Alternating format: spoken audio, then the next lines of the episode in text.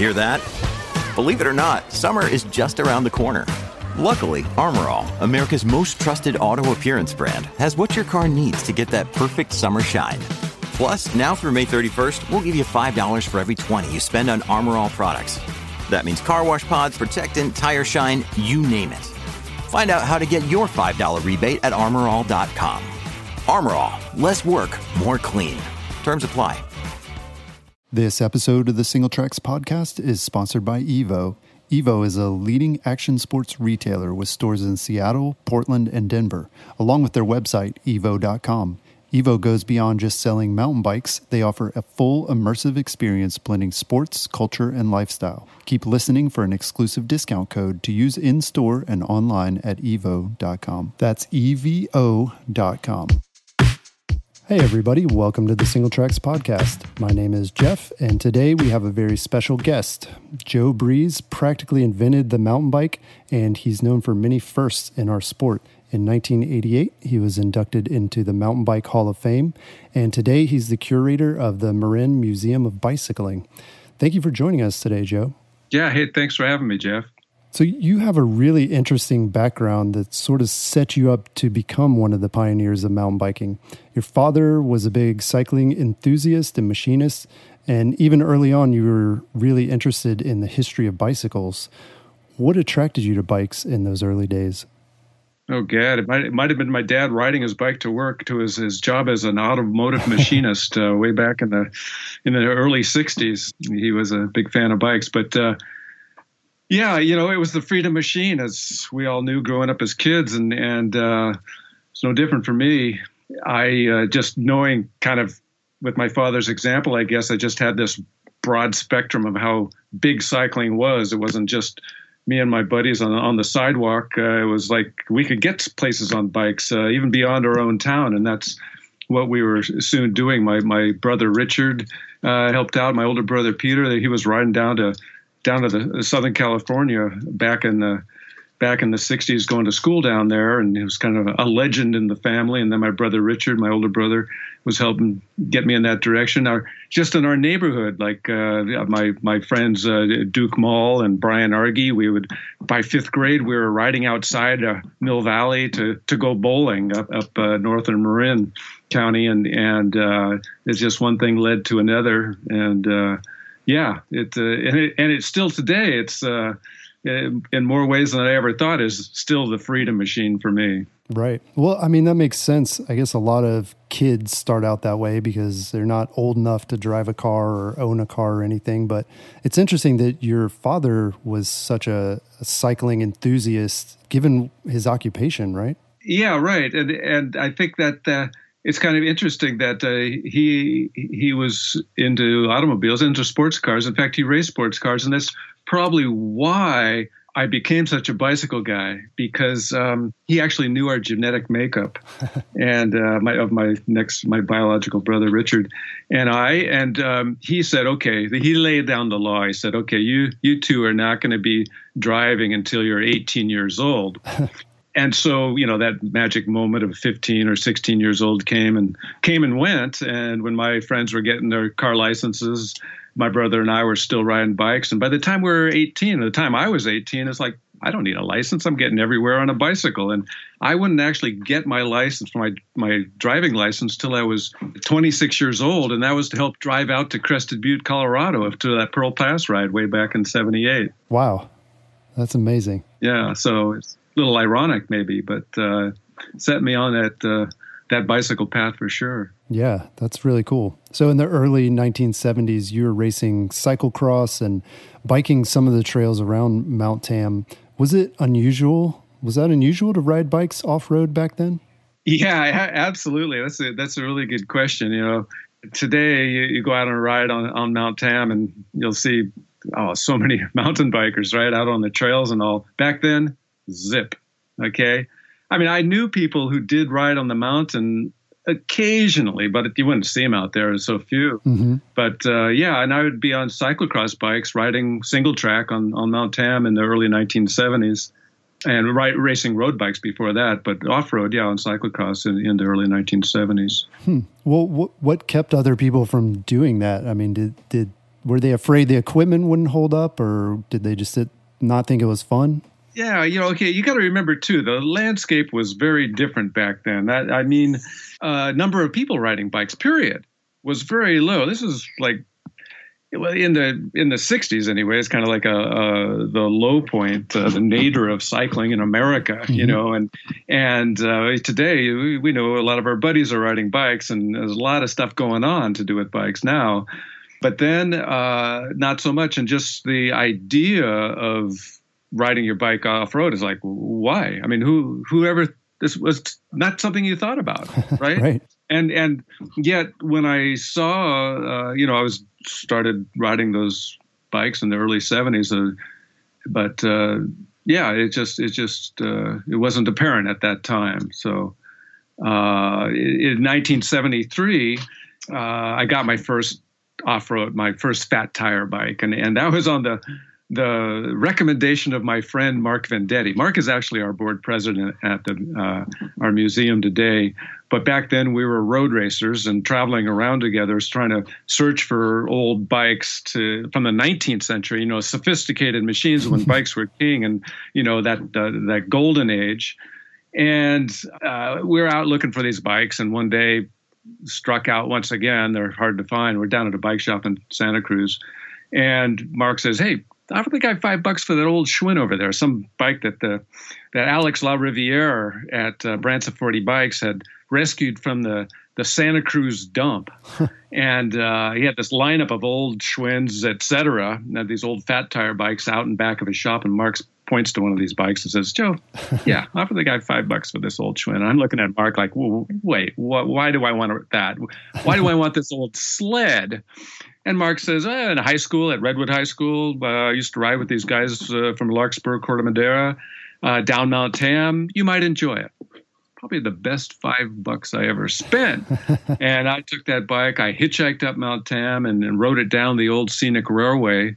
Used to be a railroad uh, up to the top of town from 1896 to 1930 or so, and and um, came down the old railroad grade. Just had a ball. Yeah, no, it was fabulous. So hey, once you try it, it's a whole new thing, right? Um, and so you're talking about why didn't we do this? Well, people kind of had this in their mind. In fact, there had been many occurrences of people riding off road all across the country since those balloon tires were available in the, in the 1930s. And right. they were mostly isolated occurrences. They didn't go on to turn other people onto the sport. People were on to then, you know, something new next year or whatever. But out here in Marin, when I was riding these bikes, you know, occasionally I'd run into a, a cycling friend or a non-cycling friend, and then they'd ask me, "Hey, Joe, interesting looking bike with those big tires and upright handlebars and and all, and and mind if I try it?" And I'd let them take it down the block, and they'd come back, and invariably they'd have a big smile on their face and say, Where has this bike been? they knew what they wanted. They didn't know exactly what it was, but after they rode this fat tire bike, they knew this is what they wanted. yeah. Yeah. Well, I mean, I hadn't intended to go down this path, but what were those bikes originally intended for? I mean, are these bikes that were built before roads were really um, in the condition that they're in today, or not at all, not at all. And they they were just the the ubiquitous bike of the day, pretty much designed for children because that's how far cycling had fallen in this country. It's because in 1898 we made a, a bad mistake in the bike industry. We went with a single tube tire. Uh, where the rest of the world went on to the new double tube tire, like we have today. And you could quickly repair it, throw a new tube inside rather easily. But in America, people controlled the patent for the single tube tire, and they could, you know, they they controlled the tire. So you, by single tube, do you mean basically like a tubeless tire? No, and it's it's it's not like a sew up. It's not like a tubular tire. It's like a glorified piece of garden hose. Huh. And to pass it, you patch it, you got to put a plug into it. And there wasn't stands or coagulant back then. uh, you know, uh, you had to wait 30 minutes for the glue to dry, and people just got fed up with this. And and and it wasn't until the 1930s when Schwinn company out of Chicago popularized this new type of tire, which they had been using in Europe. The Schwinn, Ignaz Schwinn, had been going back to Europe for since well, he grew up there, right? And he was designing high wheel bikes way back when, and and uh, he would go see what the real bicycle culture was doing, and he brought that new double that double tube tire, no longer new, to America. and then it was new to America. And there's been a trajectory of growth in cycling ever since the 1930s because of that double tube tire. Wow. So anyway, cycling had fallen so far that by the 1930s and 40s, it was pretty much a uh, a kid's thing. Uh, that bike was designed to look like a motorcycle, like maybe their father or you know other people rode, and uh, it was not about the, any. It wasn't a sophisticated machine like the bikes from the 1890s, uh, and it probably weighed north, and it did weigh north of 60 pounds. And imagine a kid having to schlep that thing around. But, right. but anyway, that happened to have this balloon tire on it, and it, what I mean is it's a 26 inch rolling diameter by a two and one eighth inch carcass and that's the tire that we would find. Well, that's the tire that this bike that I bought for five bucks had on it, and that was where we started with the mountain bike. This bike designed in the 1930s. Yeah, wow, that's really great background. So, getting back to those first rides down Mount Tam, could you imagine at that time that mountain biking would become such a phenomenon? Yeah, yeah, no, but you know, you'd see the the reaction to you know even our my non-cycling friends, our non-cycling friends, and and you could see that something was up there. This thing was hitting the nerve, and but it, at the same time, who's to know? And and I remember uh, a moment in the mid 1970s. Uh, my buddy and I, uh, Otis Guy, we're on the top of the mountain some winter, and covered head to toe with mud, maybe. And we're sitting down uh, at the top of Mount Tam, looking out over the San Francisco Bay Area. And I remember saying to Otis, "Wow, this sure is a lot of fun, but who else is going to want to enjoy this?" you know. And boy, wow, a lot of people, I guess. But uh, yeah, I mean, it, yeah, it's kind of nuts. It's kind of nuts. So, about three years after buying that Schwinn, you started competing in the repack races, which I think a lot of people know and have heard about. And you did really well. You won 10 out of the 24 races. Is that right? Yeah. I won 10 out of the 24. Uh, Gary Fisher uh, had the fastest time, however, 420, 4 minutes 22 seconds down this uh, two mile downhill that drops 1,300 feet. And he will always be uh, 1.7 seconds ahead of me. wow, that's great. So you had a lot of experience before this, uh, racing road bikes and cyclocross, and so did that experience translate into sort of this downhill bike racing sport? Yeah, absolutely, it did, and that that's uh, that was that's where we cut our teeth was riding racing riding the road bikes down Mount Tam, and it's a there are some wonderful roads on the mountain, paved roads that um, drop down either to the Pacific Ocean in Stinson Beach or back down the Mill Valley on the Bayside. And and uh, yeah, with my buddies uh, Ronnie Schwartz and and Greg Biber, uh, we were seeing how fast we could be going down the mountain and and and uh, hone that uh, skill and and uh, so when something like this repack race came along and it's like well sign me up yeah in fact some of my favorite races, my road ra- favorite road races were ones that still go on today, like Nevada City up uh, in the Sierra Nevada had this wonderful course uh, for somebody who was a really good bike handler. Uh, bike handler. It's changed over the years. It's not quite that course, but that was my favorite uh, road race course. It was a criterium, hmm. so you had many times to hone in uh, around those those famous uh, Nevada City corners. Yeah, that's really interesting. So keeping with the timeline here, Charlie Kelly asked you to build a bike frame specifically for mountain biking. So, what were sort of the characteristics that you wanted that bike to have?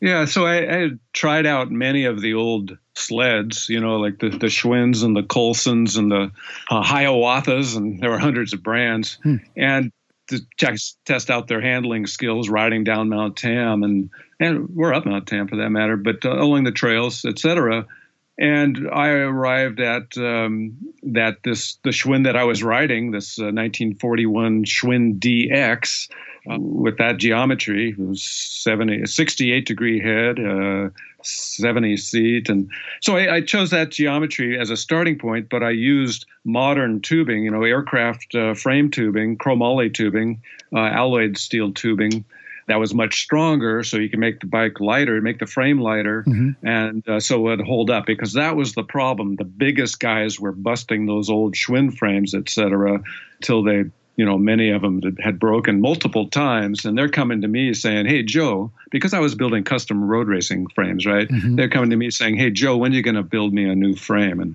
yeah, hey, now you want me to get serious? Aren't we just having fun out here? right. You know, it was my reaction, really, and really, it was uh, Charlie Kelly who made me do it. Uh, he was waving three hundred dollars in front of me, and I figured, well, heck, I could uh, buy ten sets of tubing for that, and so I said, I'll make ten and I drew them up very carefully, and and that's when I did those first breezer frames. Yeah, I mean, to me, that's pretty incredible. I I talked to 1977 was the year. Yeah, I actually asked Charlie that same question. You know about you know why was he so serious about getting this bike made? I mean, that seems unusual um, and expensive to have a custom bike built because he was a, a, big guy busting those old mild steel frames. That's why. but yeah, I guess he really wanted to win. So, like you said, you went on to build 10 more of those first generation Breezer bikes. Yeah. Were those all custom orders for riders that you knew, or were they bikes you're kind of just building, hoping somebody would be interested in them?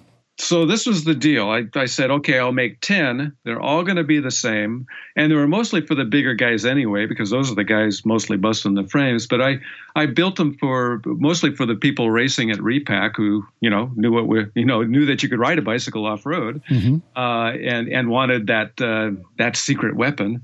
And uh, there were, there were people like Fred Wolf who, um, who founded the, the Repack course back in the mid 70s and uh, Wendy and Larry Cragg, the the the couple that uh, you know had Nikons with them, who really chronicled the birth of the sport. We're so grateful to them for keeping that that history alive, showing our plaid shirts and and Levi's, et cetera, denim shirts.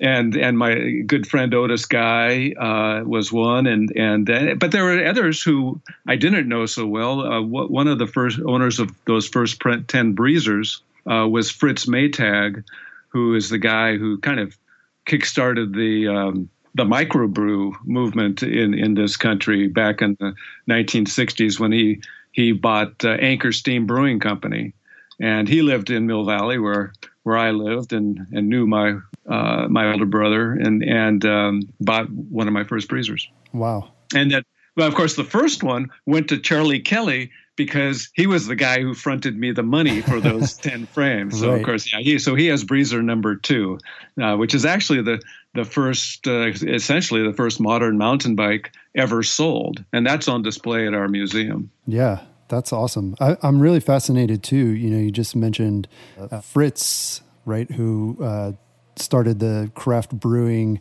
industry essentially here in the U.S. Um, I was going to ask you about that, the culture of mountain biking, and and how. I mean, it's really interesting to me today that you see riders wearing a lot of flannel. You know, that's still a popular thing. It definitely sets us apart from road riders, and then the craft beer connection too. Uh, I'm just incredibly fascinated to know that that there is a connection there as well.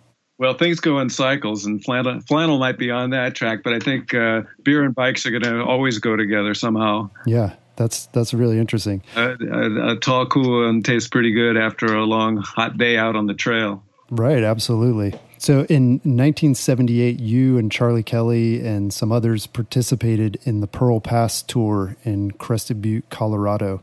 What was that experience like coming from the budding mountain bike scene in the Bay Area? Yeah, well, we uh, Charlie, we, we, were being interviewed by Coevolution Quarterly, and what was it? December of would have been December of '77, and they told us about these guys in Crested Butte, Colorado, doing the same darn thing, you know. And like I say, it wasn't anything new that we were doing. It's just that Repack just projected it to the world with all the, the 24 repack the repack races. That's that's you know repack was really the crucible of mountain biking. But this thing in crested butte.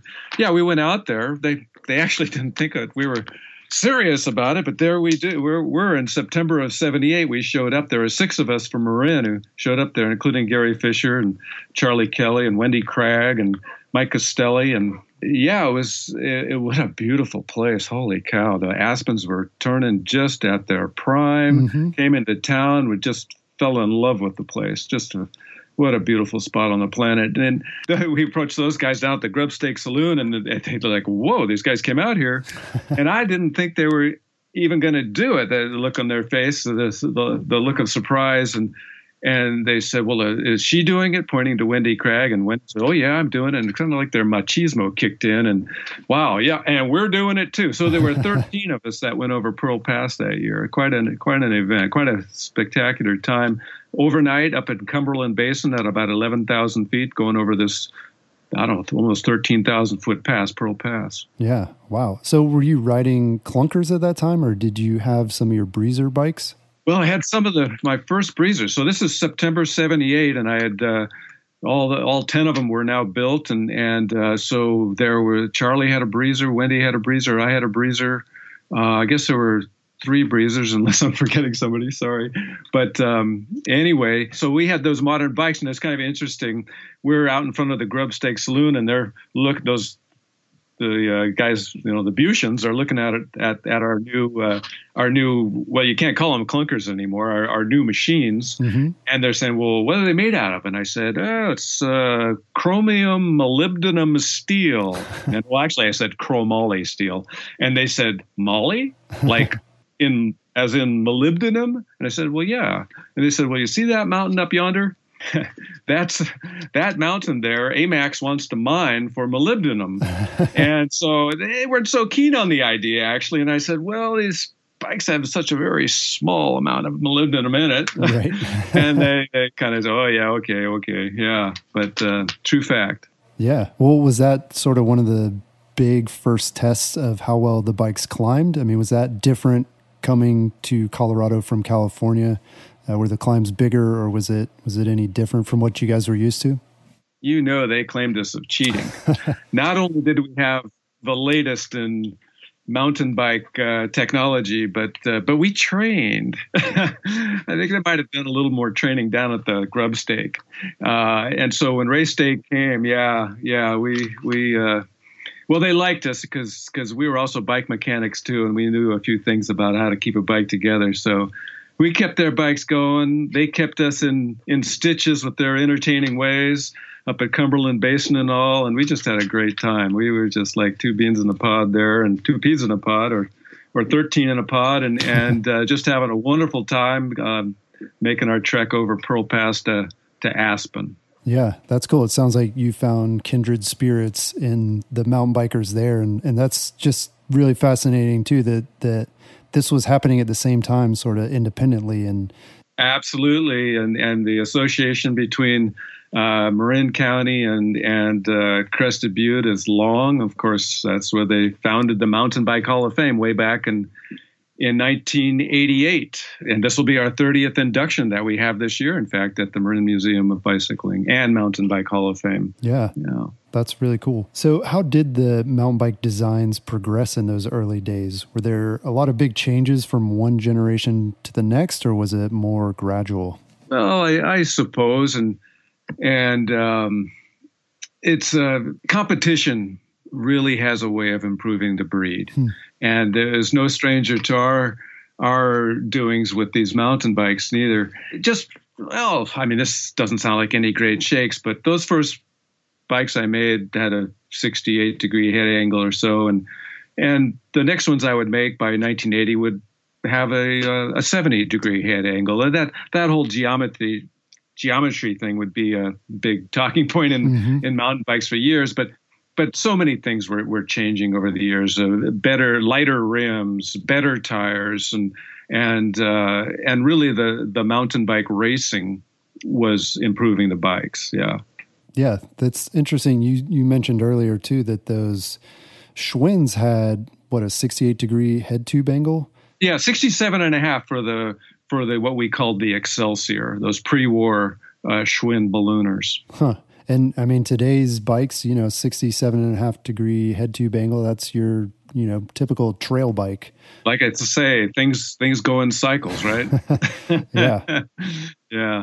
Uh, there are reasons for that, of course. And, and, uh, maybe, uh, we'll, we'll talk, we'll talk more about that down the road here, maybe.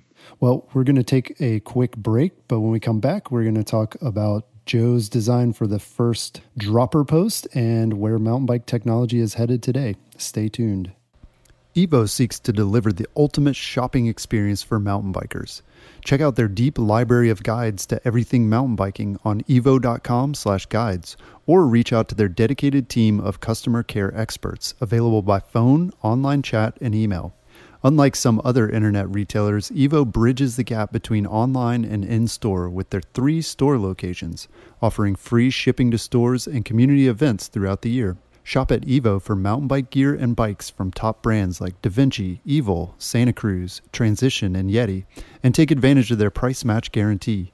Use coupon code SingleTracks online at evo.com or in Evo store locations to get 10% off your next order. That's evo, E-V-O.com. So, Joe, what was it like running the Breezer bike brand for nearly three decades? You know, you started out as kind of a one man shop and, you know, grew into a multinational corporation. Were there challenges or perks that you found sort of along the way? Well, certainly challenges. My my forte is more design than than uh, running a company. Really, mm-hmm. building bikes I love. Perks, absolutely boy, riding a bike, it's a perk every day. Every day it's like I just learned how to ride a bike. I, I just love bikes, always will. But along the way, you know, after building those those frames in the 80s, you know, I'm the guy welding it together, welding these frames together, and and uh, maybe not the the fastest uh, uh, bike builder in the world. I, am so focused on other ideas, like uh, coming up with parts. My my good buddy Josh Angell, for instance, uh, was one of those guys. Well, you mentioned earlier the Hite-Rite, but but anyhow, so I'm uh, I'm looking for ways to get more frames out there, and I partnered with a company in, in St. Cloud, St. Cloud, Minnesota, in uh, the mid 1980s, and we were doing uh, a bike of my design called the American Breezer. It was part of their line, and they were handling the sales to shops, etc. Mm-hmm. And that that's a, that was a model I would uh, use uh, for a number of years doing the Breezers. For instance just after that, I got together with uh, Interjet, uh, international company, uh, and they were selling breezers around the world. Uh, my designs, uh, I would be, you know, telling everybody how to weld frames together, et cetera but other people actually making the frames. And and uh, those are the maybe for those who have breezers uh, these are with the the spear point paint jobs like the old Schwinn's used to have mm. that I borrowed uh, that I lifted from those early, early 1930s 40s Schwinn's with those two tone spear point paint job. And that was all during the 90s mostly. I was doing that project. And then after that I actually really since for the first time since I had been welding the frames together, I was running the show uh, with a, uh, another guy. This was in the in the 2000s. We started. Uh, my buddy, uh, my friend uh, John Deutsch, and I started repurpose breezer. Actually, an interest of mine uh, is uh, the use of bicycles for transportation. Again, something I got from my father, perhaps, but mm-hmm. I figured, hey, you know, everybody's doing mountain bikes, and wouldn't it be wonderful if people had a, a bicycle that was uh, all equipped uh, that they could use to get down to the store, as many people were doing with their mountain bikes. In fact, I mean, uh, most of the mountain bikes that were sold, maybe 90% of them rarely saw the dirt. And they were just upright, uh, comfortable bikes to ride. And people learned that, wow, you know, right in my everyday life, I can use a bicycle to get where I need to go and save, save, and save myself time. How about that? Yeah. And, and get myself a little healthier too, and maybe the planet at the same time. And, and so, you know, I, I thought uh, what we need in this country are bikes that are fully equipped, that have racks and fenders and lights right on them, like a car. You know, they've got all that stuff. And when you park them, they don't fall over. And and so wouldn't it be great to just have a an all-purpose everyday getting around bike? And that's what we did. Uh, John Deutsch and I uh, repurposed Breezer in, in 2000. What was it? 2000. Well, got together in 2001. Figured it was high time here in this country, and and showed up at the show the following year with a with a line of town bikes, and we focused 100%. We did not do mountain bikes or road bikes because everybody else was doing that. Mm-hmm. And we were really trying to get that thing going. We needed to focus 100% on this new kind of bike. And, and got a, got a foothold, uh, selling to people who started bike dealerships just for that one sole purpose mm-hmm. to get bikes in front of people in ways that they can use them better, uh, more easily in their life. And, and that's what um, we did And about, what was it, 2008, this was getting some traction, and uh, a lot of companies were coming out with fully equipped bikes, and, and it was getting somewhere. And I figured, well, you know, we're just going to get trounced by everybody. So I chose to partner with a, a bigger company, and that was Advanced Sports mm-hmm. back in Philadelphia. And they, um, were the uh, essentially they, they, were the uh, uh, company that was building the Fuji bicycles and the Kestrel bicycles and SE bicycles and a number of brands now including Breezer from 2008 and I was held on as a designer the part I like and they got to do all that fun paperwork back there in Philadelphia and, and move my bikes around the planet.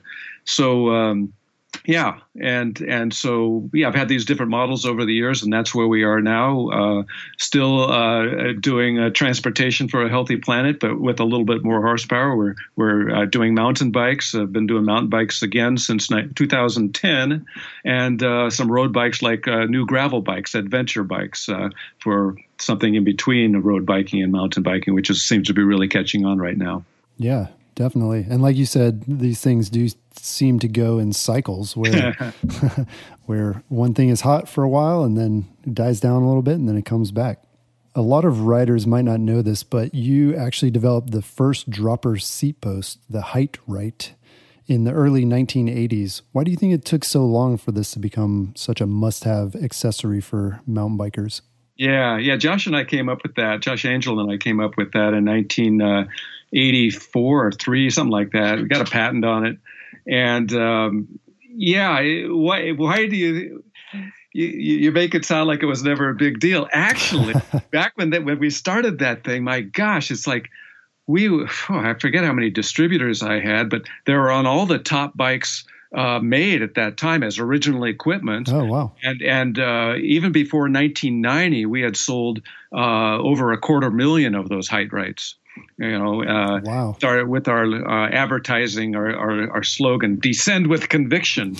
and the reason it essentially went away, like you've noticed, that you did notice, was that early on, well, in 1990 something, the, the race promoters realized that, hey, if they made, the, instead of having these epic A to B, A point A to point B races, if they could have a, a shorter loop, mm-hmm then they could have better spectator, more spectators coming to their right. race, right? And and of course, once you shorten that lap, then there's less time to be bothering with lowering your your saddle. So the Hite-Rite kind of went uh, away for a while there, and it wasn't until more recently that people really brought back more fun into mountain biking as as uh, suspension got better and and you could go further off road and and uh, having a really light bike for racing wasn't the the key thing anymore after the 1990s and and people started to focus on that fun end again and people came out with with uh, dropper seat posts, even with a remote. I was working on a remote in 1990 when the whole thing went south, and then wow, then people are coming back with this this Hite-Rite thing again. Wonderful, and um, yeah, actually, uh, we even had I, I, had a few left over from all the ones that we sold, and my son is now uh, cleaning up the closet, uh, selling them online. Um, for people looking for a lower price seat dropper. Yeah, it's about one tenth the price of what today's seat droppers cost. Yeah. Yeah. Wow. What can you describe the design? I mean, it's a really simple design. It is. It is so simple. I didn't think we could get a patent on it, but our patent attorney said those are the very best kind, right? And anyway, it's a it's a simple torsion spring that you attach onto your seat post with a clamp, and the lower leg fits oh well against a uh, uh, wraps around a quick release skewer like all bikes used to have and some still do have and um, uh, then you just, uh, as you're riding along on the fly, you reach back and undo that quick release lever and controllably lower your saddle to where you want it for that gnarly downhill. And once you're back onto terra firma, flatter ground, you can just reach down and pop it right back up to your efficient pedaling height, and it keeps it straight with the with the frame, and off you go like nothing ever happened. And so, like I said, sold a lot of those things, and and it's it's a way to have fun on a mountain bike for sure. You cannot sell a mountain bike today if, if it doesn't have a dropper seat post. It seems sometimes very unlike pedals. Bikes can mountain bikes can come without pedals because a lot of people have directions they want to go in for their personal pedal. But man, it doesn't have a dropper seat post. Holy cow! yeah, Yeah, definitely. And yeah, this just further highlights that trend of just everything being so cyclical in the industry and yeah, I don't know if that will be a cycle. I think that's here to stay. I hope so. I hope so. Yeah, it's a fun thing. Well, as long as fun stays around, we'll have a dropper seat post. yeah, that's a great point. You co founded and are the curator of the Marin Museum of Bicycling in Fairfax, California, which seems really fitting given your early interest in bicycle history. What does it feel like, though, to have some of your own creations, like the early Breezer bikes, in international museum collections like the Smithsonian? Oh my gosh, yeah, that's whew. well, that's to have a anything in the Smithsonian. That's an honor for sure for me. Holy cow, I was just blown away. I, I finally made it out there to see it uh, in the uh, American History Museum. There off Constitution Avenue on the Washington Mall. Oh, cool! Uh, finally, finally saw it sitting there in all its uh, beautiful blue glory. Uh, I hadn't ridden it since about 1980 or so, but but there but there it will sit forever. So yeah, it's quite quite an honor, and and uh, yeah, the whole you know like who would have thought this? Like like we were talking about earlier, like to to think that our, our little fun in the woods uh, would grow up into essentially the ubiquitous bike on the planet. You know, a fat tire bike all around the world is that bike. Yeah. Uh, that uh, that's the go-to bike uh, for everything, right? Not, of course, not just mountain bike, but just getting getting across the wherever in the in the world, uh, the the jungle or some city and in any big city in the world. So yeah, and it's something that you just can't see coming. I mean, yeah, you can think, you know, my friends are enjoying this. You can kind of see it coming, but you don't know how big it's going to get. And and what I tell people is, if you're sitting around, like, imagine us back in the early '70s, sitting around a campfire, jawing, uh, roasting marshmallows, whatever, mm-hmm. talking to our friends about where this bicycle someday might go. You know, and if you gave any inkling, you know, if you, hey, this bike is going to be well, like like it is today, uh-huh they would lock you up. Right. I mean, there there has been so much essentially chaos along the way that things that you never saw coming that have pointed to this bicycle as as something you want to do that was just it's it's things are not obvious until they're obvious and and this is no exception and and uh, yeah it's it's come a long ways it's it's just amazing that uh, people would care this much about something we were just having fun in on at out in the woods um, 40 some odd years ago. Yeah. Well, when you were younger too, and you were interested in these older bikes and uh, some of the historical aspects of bicycling, did you follow sort of the inventors? I mean, did you ever see yourself as as one of those people? Could you see yourself in the shoes of, you know, say the guy who invented the penny farthing? Not back then, for sure. And and you know, I, I had. It's a funny thing about that museum uh, because Marc Vendetti, Otis Guy and I, back in the 1970s, were hoping to do just that museum back then, and huh. to to really, you know, to, before the mountain bike, right? Yeah. And and we really wanted to show those bikes from the 19th century that made the bicycle happen. You know, the bicycle was formed in the 30 some odd years between 1865 and and and 1895 and and competition competition absolutely improved the breed right up to the point there were other ways to get around, like the automobile, and it was the very same people who would go on to start a lot of the motor motoring uh, automobile companies, and mm-hmm. and heck, the Wright brothers were bike builders before flying at Kitty Hawk, right?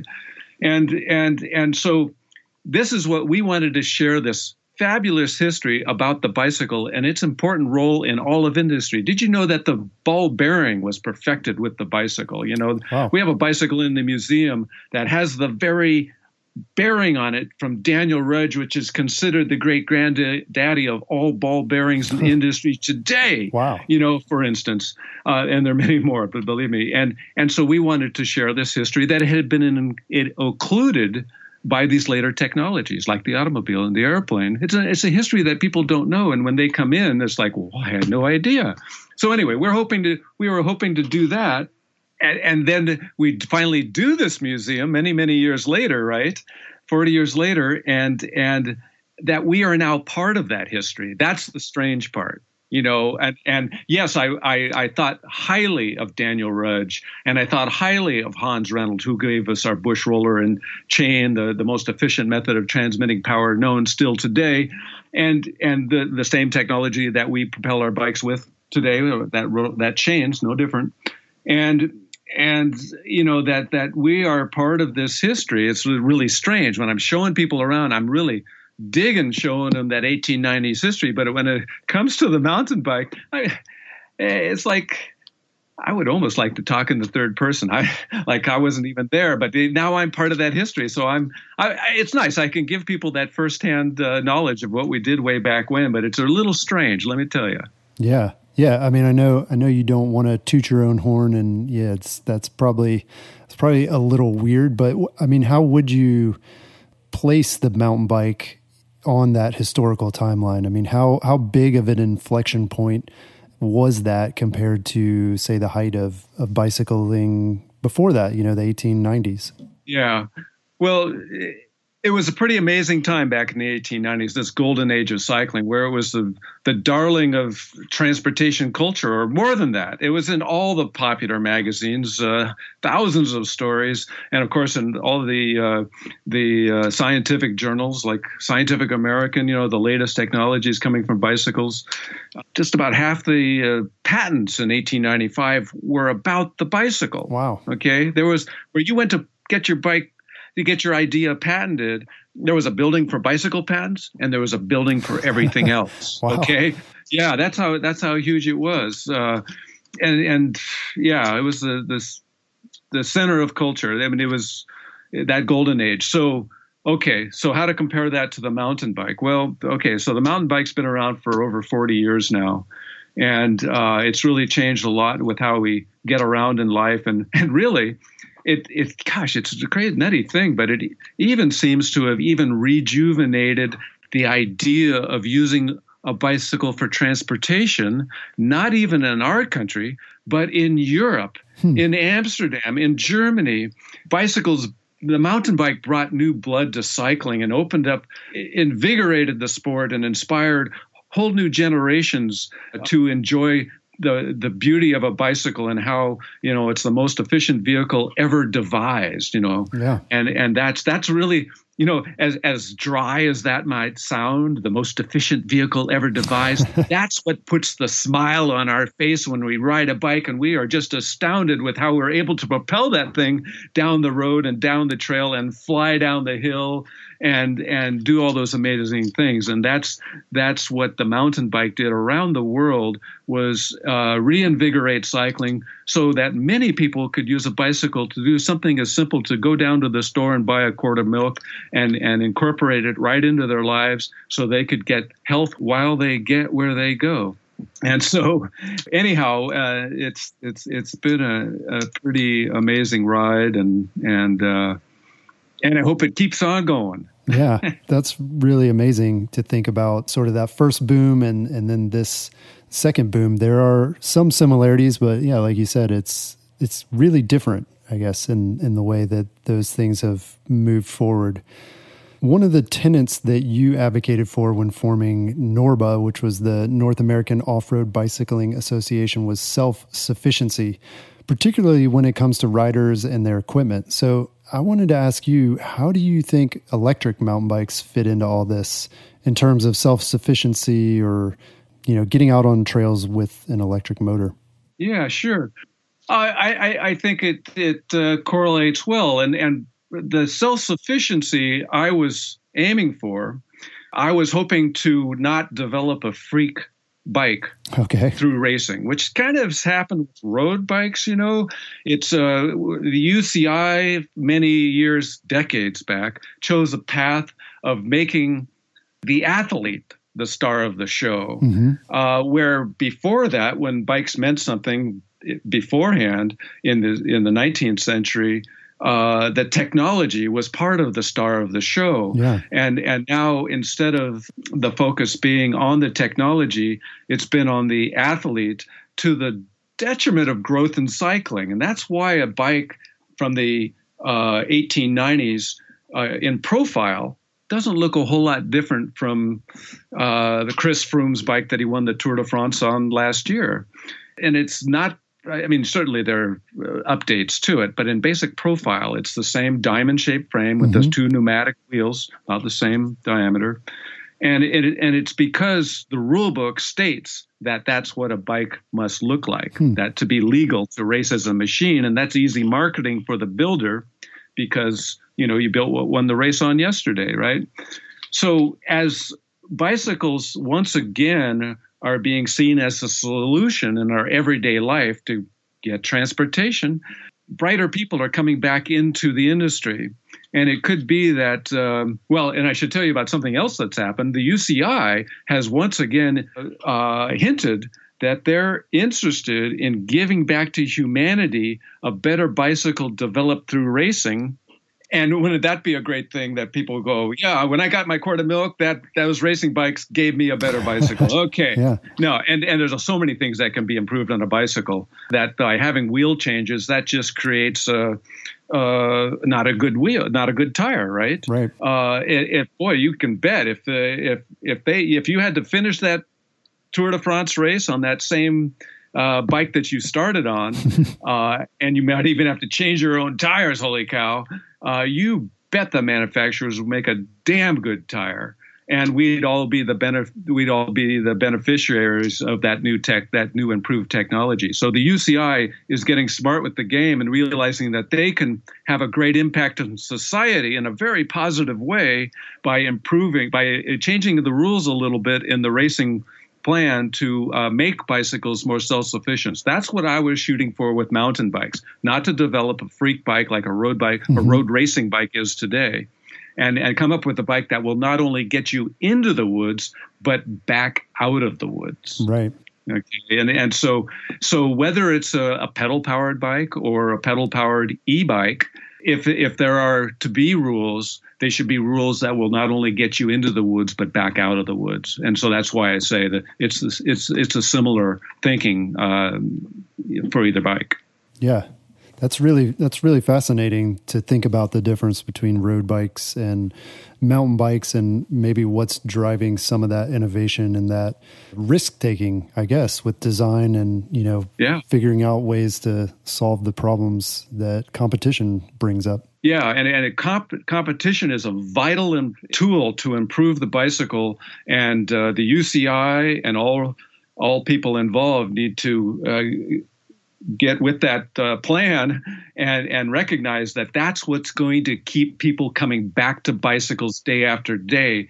A bicycle that's useful to them that works well that uh, is trouble free that's that's our goal and that's what's going to keep us uh, uh, not only getting into the woods but back out of the woods for whatever we use a bicycle for, and that will will make that uh, a bicycle more and more beautiful as we go down the road.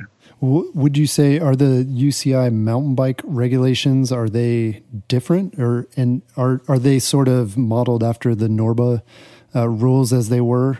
Well, of course, uh, we at Norba was uh, separate from the UCI until 1989, uh, and it's an interesting thing. Maybe it might sound a little ironic that the UCI because they wanted to uh, bring our Norba into the fold uh, to have a unified world championship.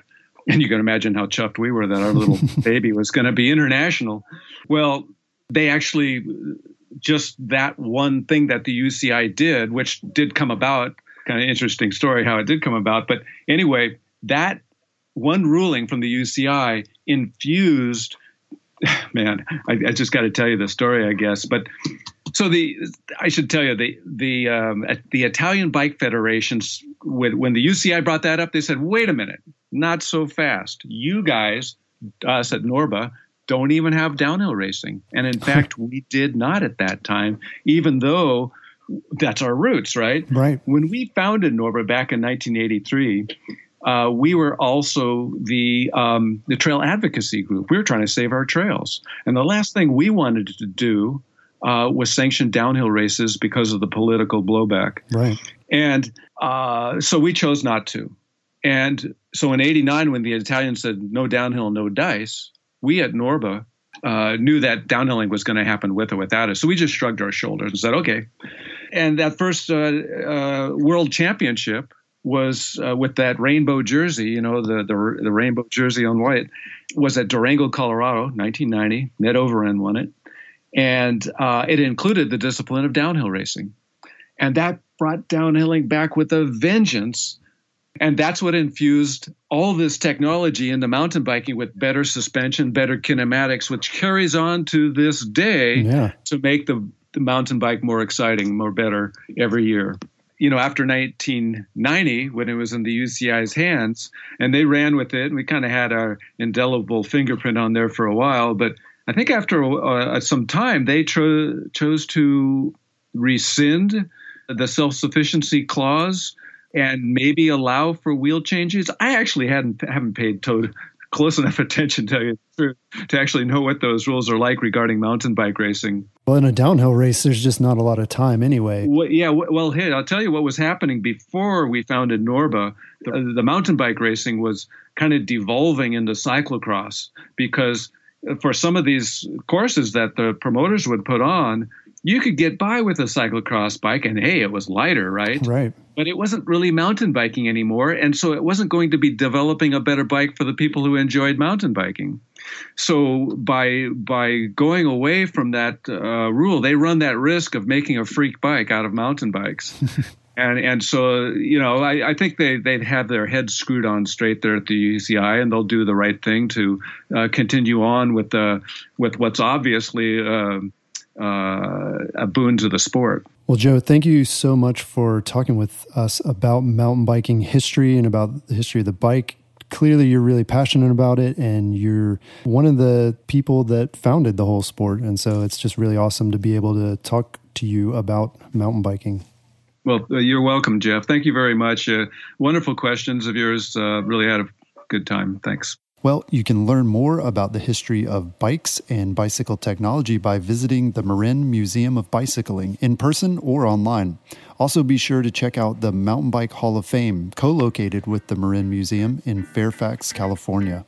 If you've enjoyed this episode, please share with a friend or post a quick review in your podcast app. Stay tuned for more great interviews. Peace.